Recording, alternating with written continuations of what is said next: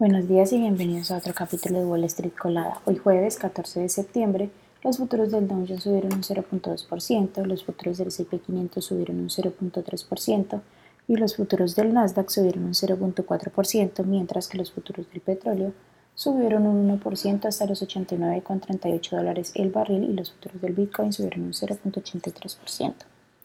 En las noticias de hoy, bueno, el CPI de agosto subió un 0.6% intermensual y un 3.7% interanual, impulsado por la subida de los precios de la gasolina y la vivienda.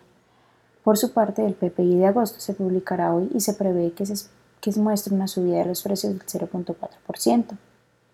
Entre otras noticias, la compañía ARM saldrá a bolsa hoy en su esperada debut en el Nasdaq. El precio de la IPO de la compañía es de 51 dólares.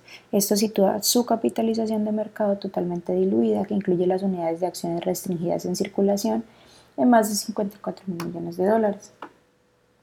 La CEO de Citigroup, que cotiza con el ticker C, anunció el miércoles que el banco se someterá a una reorganización.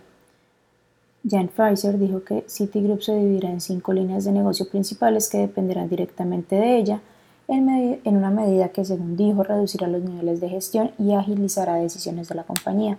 También se recortarán puestos de trabajo como parte de estos cambios.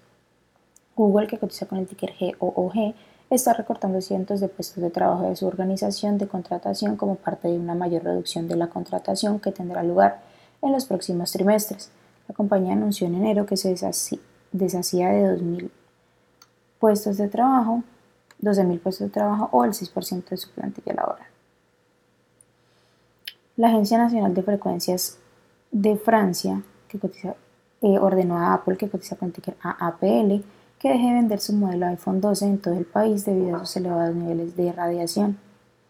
Por otra parte, bueno, el sector minorista de automóviles está en alerta ante la advertencia del sindicato UAW de convocar una serie de huelgas selectivas contra las plantas automovilistas, automovilísticas de General Motors que cotiza con el ticker GM, Ford que cotiza con el ticker F y Stellantis que cotiza con el ticker STLA, si no se llega a un acuerdo antes de finalizar el día de hoy. Las acciones que tenemos en complexión bullish son First Wave Biopharma que cotiza con el ticker FWBI y ha subido más de un 75%, Avalo Therapeutics que cotiza con el ticker AVTX y ha subido más de un 34%, y Transco Therapeutics se cotiza con el ticker RNAZ y ha subido más de un 25%. Por otra parte, las acciones que tenemos con predicción bearish son BioLace que cotiza con el ticker BIOL y ha bajado más de un 49%, Clearman Medicine que cotiza con el ticker CMND y ha bajado más de un 28%, y Simple que cotiza con el ticker SPPL y ha bajado más de un 23%. Esas son las noticias que tenemos para hoy antes de que abra el mercado. Les recuerdo que pueden encontrarnos en todas nuestras redes sociales como, como arroba y además visitar nuestra página web www.spanglishtrades.com para que no se pierdan ninguna noticia en actualización del mundo de la bolsa de valores, por supuesto como siempre en español. Muchas gracias por acompañarnos y por escucharnos. Los esperamos de nuevo mañana en otro capítulo de Wall Street Colada.